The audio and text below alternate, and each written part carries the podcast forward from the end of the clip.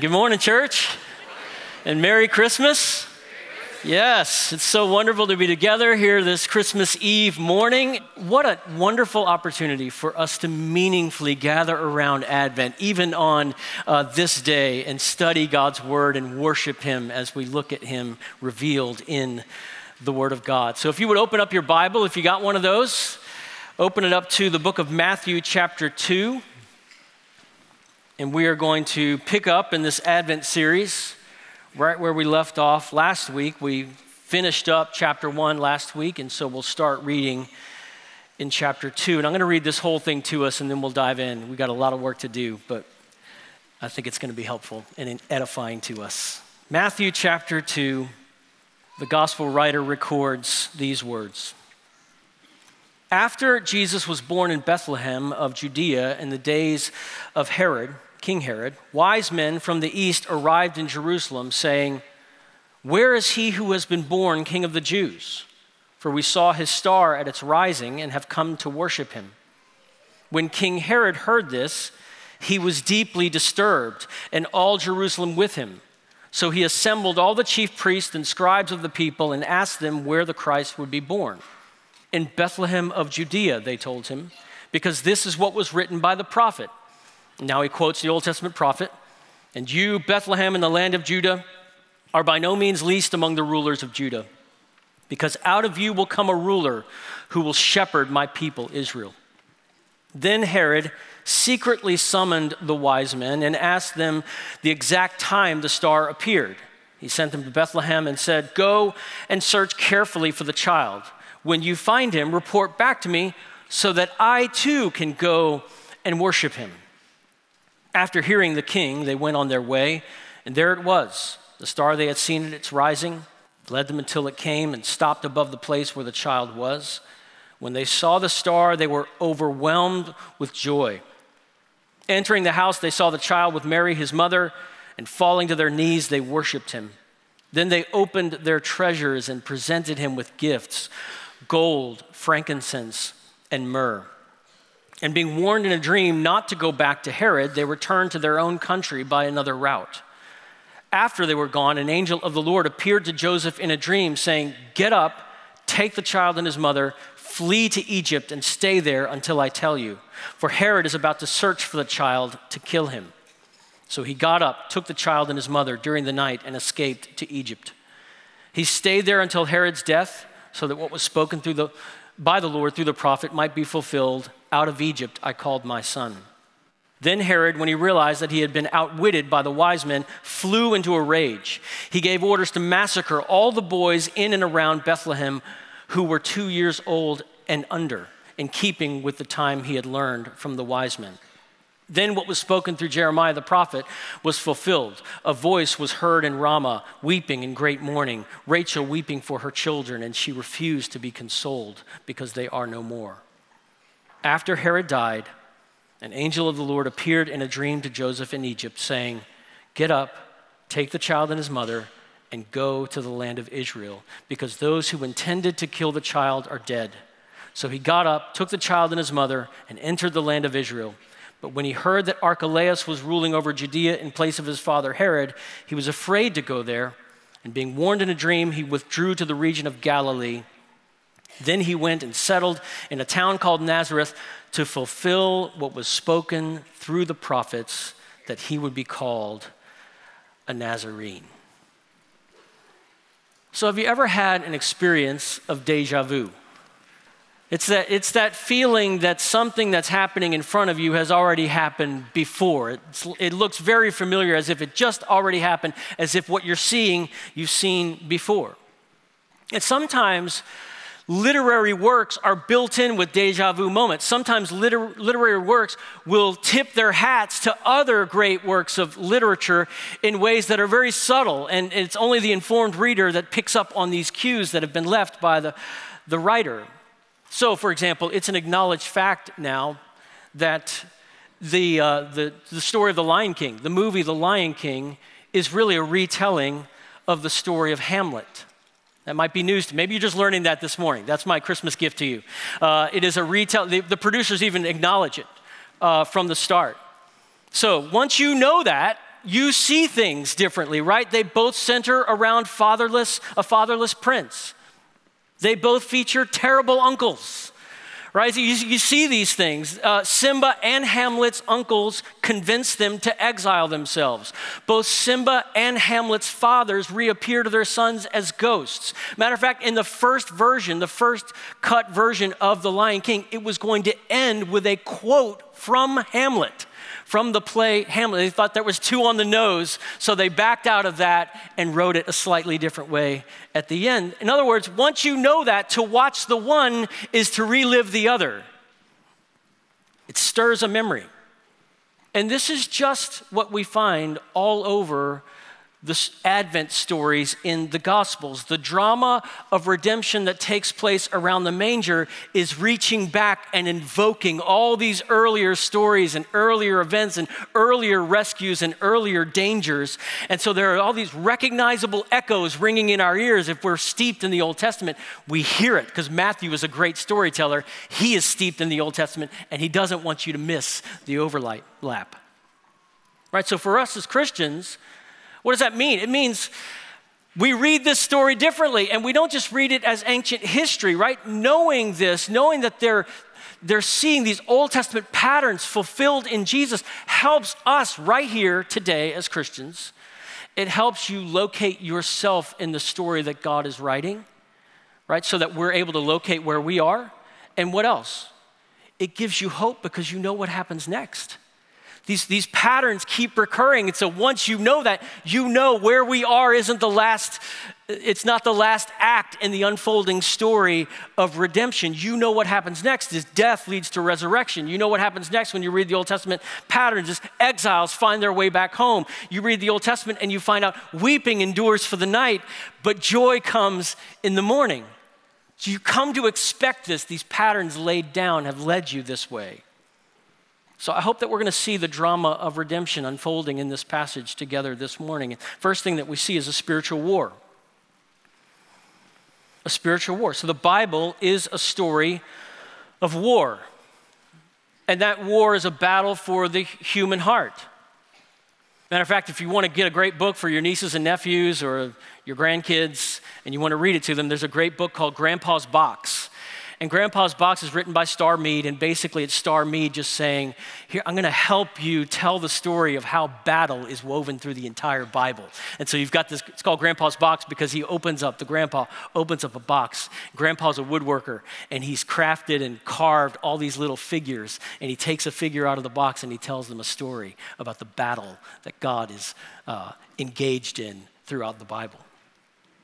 Here's the thing at no point in history does the spiritual battle rage so fiercely as it does when Jesus is born in Bethlehem. When Jesus arrives, it is, it is on, right? The reason that the Gospels, read through the Gospels, the reason the Gospels are so full of excitement, you got miracles and signs and flashes in the heavens and angels and demons and fireworks and resurrections and healings and murderous plots, right? The reason all that's happening is the battle is at a fever pitch because Christ is here. The prince has arrived. He's the one who is set to bring victory. And now that the prince has arrived, it's guns blazing in all directions, right? We're not even into verse three of our passage before the child Jesus is in great danger.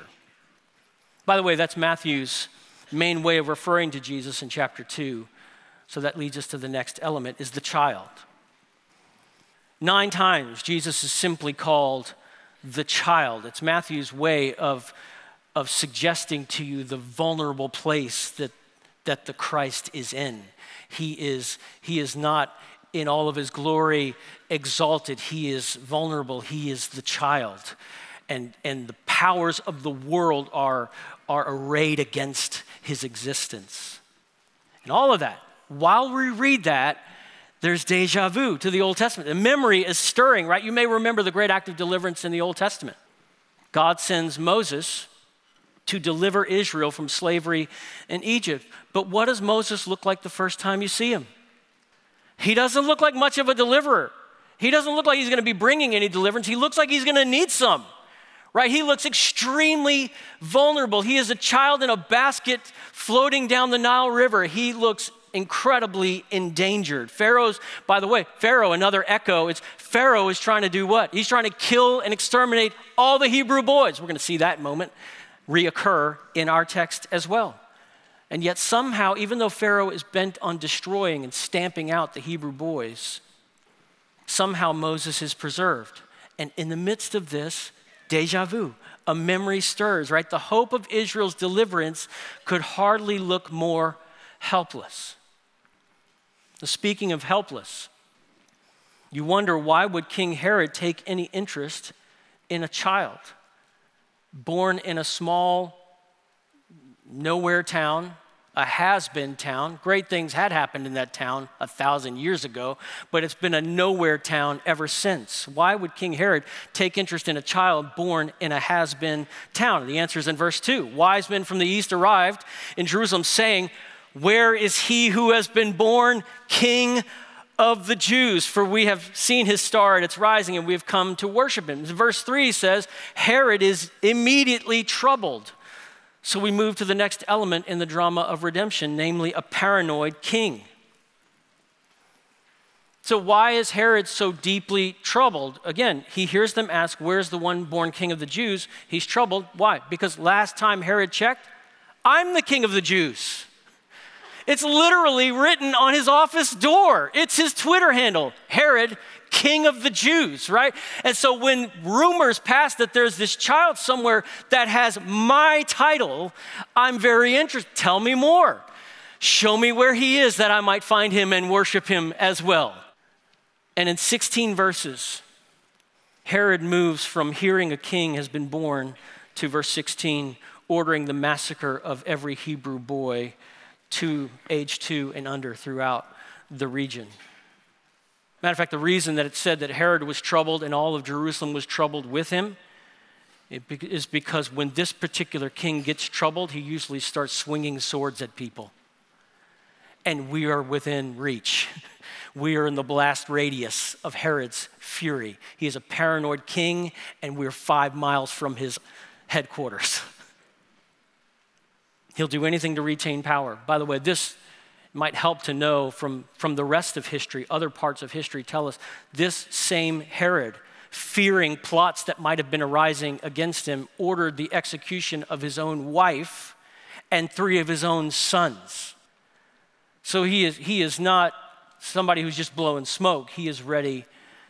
He is ready to do hard things. The, the carol would go on to say, the, the carol that we sing every Christmas speaks about Jesus the King. And what does it say? It says the impact, the upshot of the King arriving is let earth receive her king and let every heart prepare him room. Everybody on bended knee, do what the Magi are doing. Their impulses are right. He's the king. He is set to rule the world. Everybody who recognizes better get low and get low fast.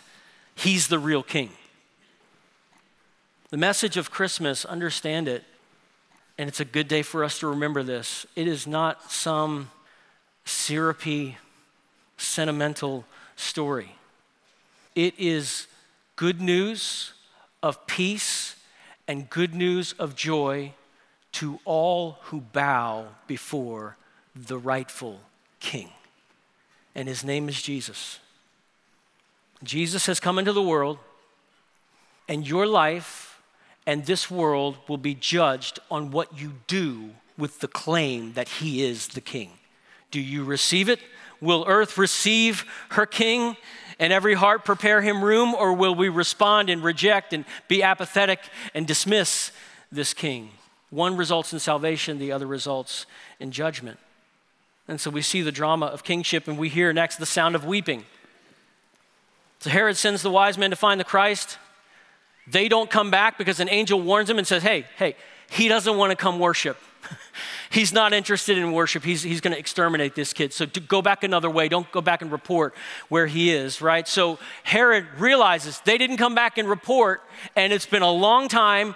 And so he says, All right, that, all right, I'll figure out another way. Everybody under the age of two, that should get it. Everybody under the age of two is going to die. Every male in that entire region is going to be executed.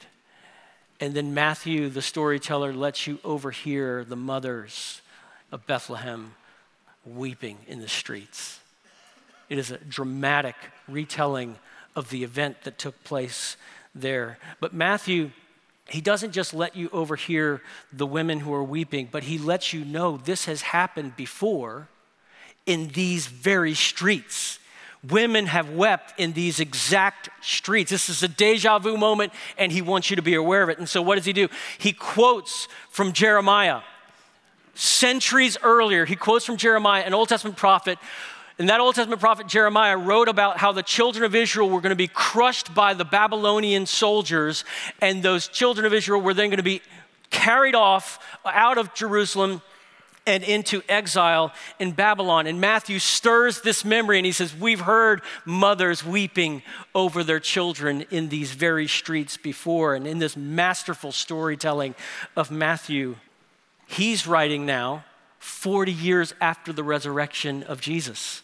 And so he's showing you patterns and stories, what happened there and what happened next. And here's the awesome thing what Matthew is doing, right? Is Matthew is invoking Jeremiah 31. He knows what the whole passage is about, and his listeners, Hebrew people, they know what the larger story of Jeremiah 31 is about. And so he is saying this. Here's the larger context. I'll read it to you. Jeremiah 31, this is what the Lord says. A voice was heard in Ramah. These are the verses Matthew quotes a lament with bitter weeping, Rachel weeping for her children, refusing to be comforted for her children because they are no more. Here's the next verse. This is what the Lord says Keep your voice from weeping and your eyes from tears, for the reward for your work will come. This is the Lord's declaration, and your children will return from the enemy's land. There is hope for your future. This is the Lord's declaration just simply citing Jeremiah 31 and knowing that they have the larger map of Jeremiah 31 already printed in their minds, he knows that they're going to understand what he's saying. They're going to pick up what he's putting down. And what he's putting down is desolation doesn't have the last word. We've heard the echoes and we hear where this story of weeping where it ends. Read the next verse, Matthew is saying. So we hear the sound of weeping. And then another element in this drama is promises kept promises kept. So Matthew has this habit of interrupting his historical accounts with explanations about how this fulfills what was spoken earlier by the prophet. So he's telling the story, and then he says, Oh, but this also was prophesied about centuries before. Now, all this took place, he says, to fulfill what was spoken by the prophet, and so on. You see it if you want to mark it in your Bible, verse 15, verse 17, verse 23, also, you see it earlier when Herod asked the Old Testament scholars, Where is this Christ supposed to be born? And the Old Testament scholars say, We know exactly where he's supposed to show up because we know Micah. Micah's prophecy reads this way And you, Bethlehem, in the land of Judah, are by no means least among the rulers of Judah, because out of you, Bethlehem, will come a ruler who will shepherd my people, Israel the, the scribes and the Old Testament scholars, they said, if you want to know where he's going to show up, we can tell you. The Old Testament called it way in advance. Micah said it 700 years ago that the Christ child would show up all, of all places in Bethlehem. Here's the thing you know, we, we read the Bible and we treat prophecy like it's no big deal because, because we just see, right, this was said before and then, oh, apparently it happened. So imagine it this way Imagine a thousand years ago, God assembles the angels in heaven, and he says, I'm going to teach you this morning a lesson about foreknowledge, divine foreknowledge, which just means God knows the future. I'm going to teach you, angels, a lesson about divine foreknowledge. And he draws them a picture a thousand years ago of this room, this exact room with the exact number of seats in it. And he writes at the top of that page, December 24th, 2023. Again, every seat is represented. And what God then does a thousand years ago to show the angels that He knows the future is He writes first and last names of every person seated in this room on the chair that you are in this morning. And now imagine the excitement this morning in heaven when, after a thousand years of waiting, the angels peer over, as it were, the ledge of heaven, and they watch you walk into the room.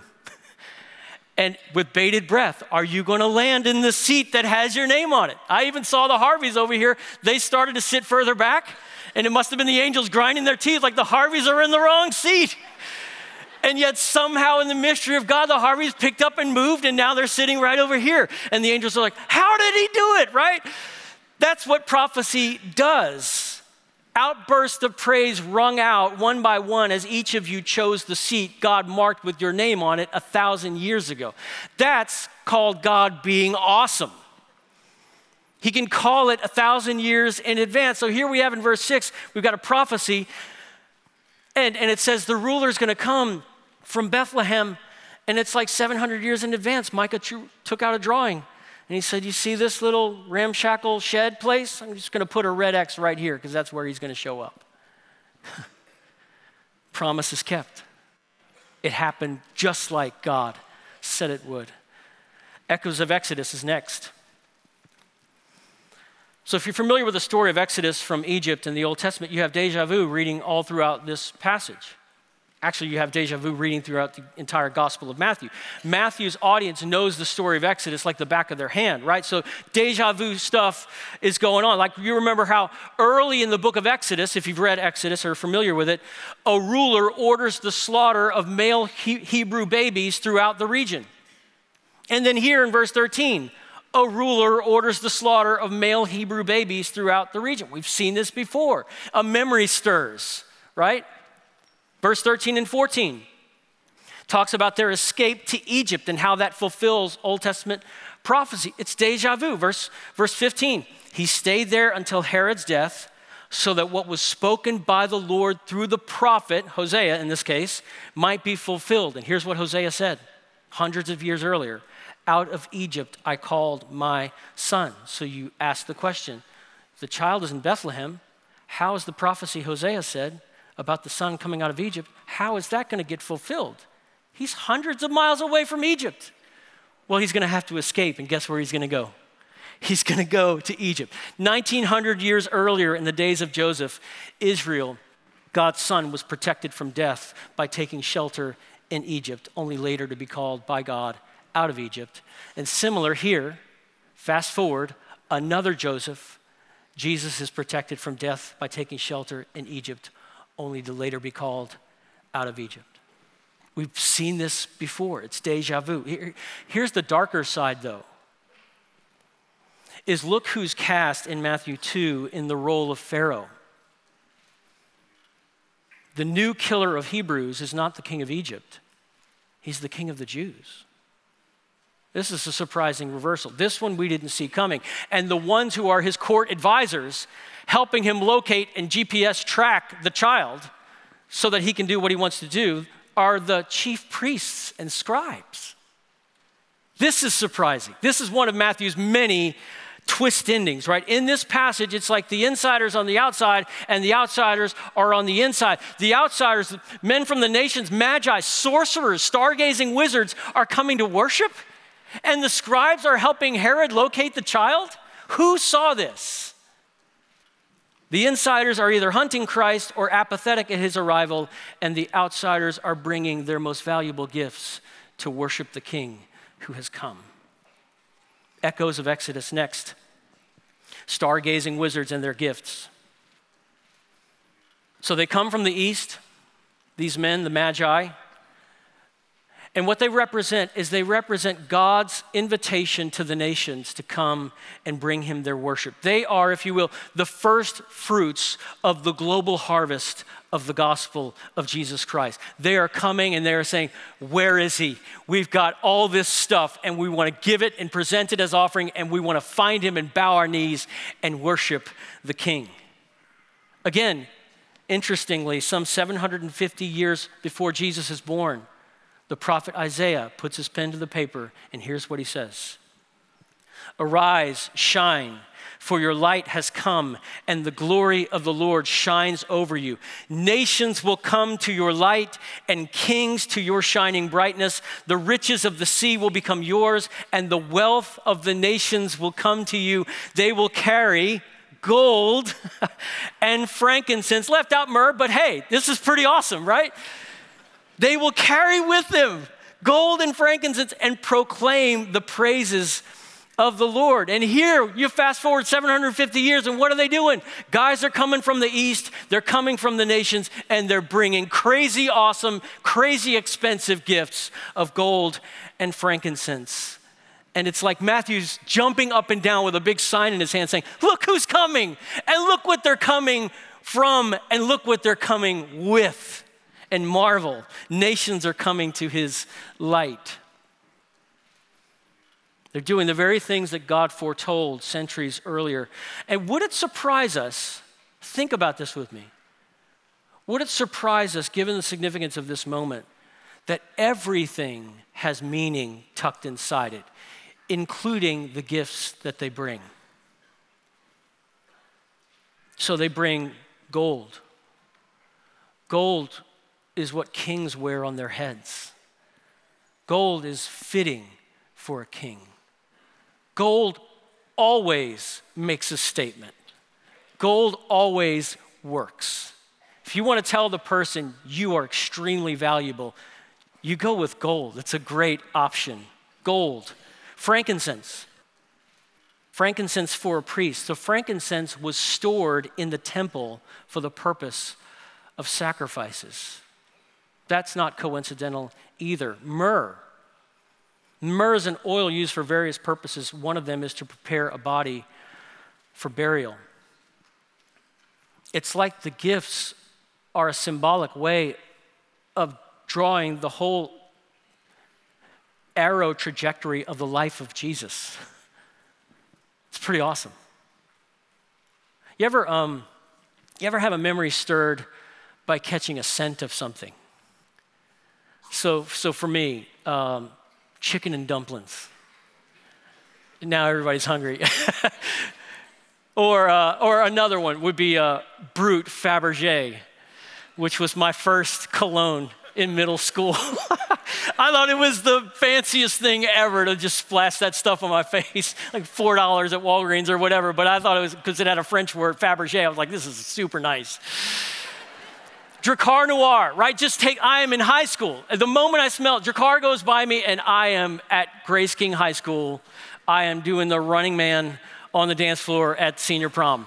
That's Drakkar Noir was all around me that night, right? Just simply the scent of it stirs the memory. The, the wise men, they present myrrh to the child. Well, get this fast forward 30 years, and Mary is now weeping. And she's weeping uncontrollably because her son has been beaten beyond recognition. And then they put him on the cross. And just before they take his clothes off in Mark chapter 15, someone comes and wafts past Mary is the aroma of myrrh. They offer her son wine mixed with myrrh. And this night instantly comes back to mind. You, you wonder, did her mind go right back to the night the wise men arrived and they brought this crazy expensive oil? And she's like right back there. And then she watches her son die. And here comes Nicodemus and Joseph of Arimathea. And what are they carrying? They're carrying myrrh to prepare his body for burial. Jesus, his life is literally bookended with the scent of myrrh. The significance of Jesus' life is foreshadowed in the gifts that he receives as a child. Bring him gold because he's going to be the king. They won't know it at first, but they'll know it later. Bring him frankincense because he's going to be the great high priest, and you stored that stuff in the temple for centuries. Bring him myrrh because he's born to die. And then he rises again on the third day as the universal king, before whom, when all is said and done, every knee, not just the magi, will bow. Speaking of bookends, notice how Matthew begins and ends his introduction of Jesus in his gospel. In chapter 1, we hear that Jesus will be called Emmanuel, God with us. And in chapter 28, which we recite every Sunday, Jesus says at the end, I am with you always. Bookends of presence.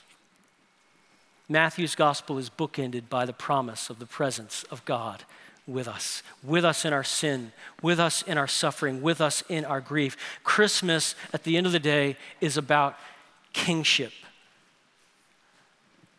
The king has come. Christmas is about worship. Bring your whole life to Him and bow your knee before Him. Christmas is about surprising reversals where the insiders, the Old Testament scholars, know where Jesus is, but don't bother to travel six miles down the road to see the one who was promised long ago. They don't take the trouble to travel six miles to see if He's the one. And outsiders travel distant lands, inquiring and bringing their most valued treasures. It's a story of surprising reversals, and Christmas is about hope. It's the stirring of a memory where we realize the curse that rested on the world since Genesis chapter 3 is not the end of the story. And so we've seen these patterns in this story, and his story then becomes our story. So you put your trust in Jesus. This is how salvation works. We see the story of what God has done in Jesus Christ in sending him to earth, Jesus' perfect life, Jesus' death on the cross to bear our sins away, Jesus' resurrection in his empty tomb, and then his exaltation to the Father's right hand. And then we repent and believe. We turn from whatever it was we were trusting in a moment ago when we put our trust all in with Jesus. He's the rightful king. We serve him all our days. That's the story. And that's how you step into the story. And now all the narrative lines of Jesus' story become the narrative lines of your story. So you know it won't end in suffering. You know death leads to resurrection. You know exiles find their way back home. You know weeping endures for the night, but joy comes in the morning. This, friends, is the drama of redemption. And you step inside it by faith, by trusting in Jesus. And what you're going to find when you do that, and I hope you'll do it this morning if you haven't already. When you step inside this story by faith, you're going to find that every promise God ever made about your life and about your future will be kept.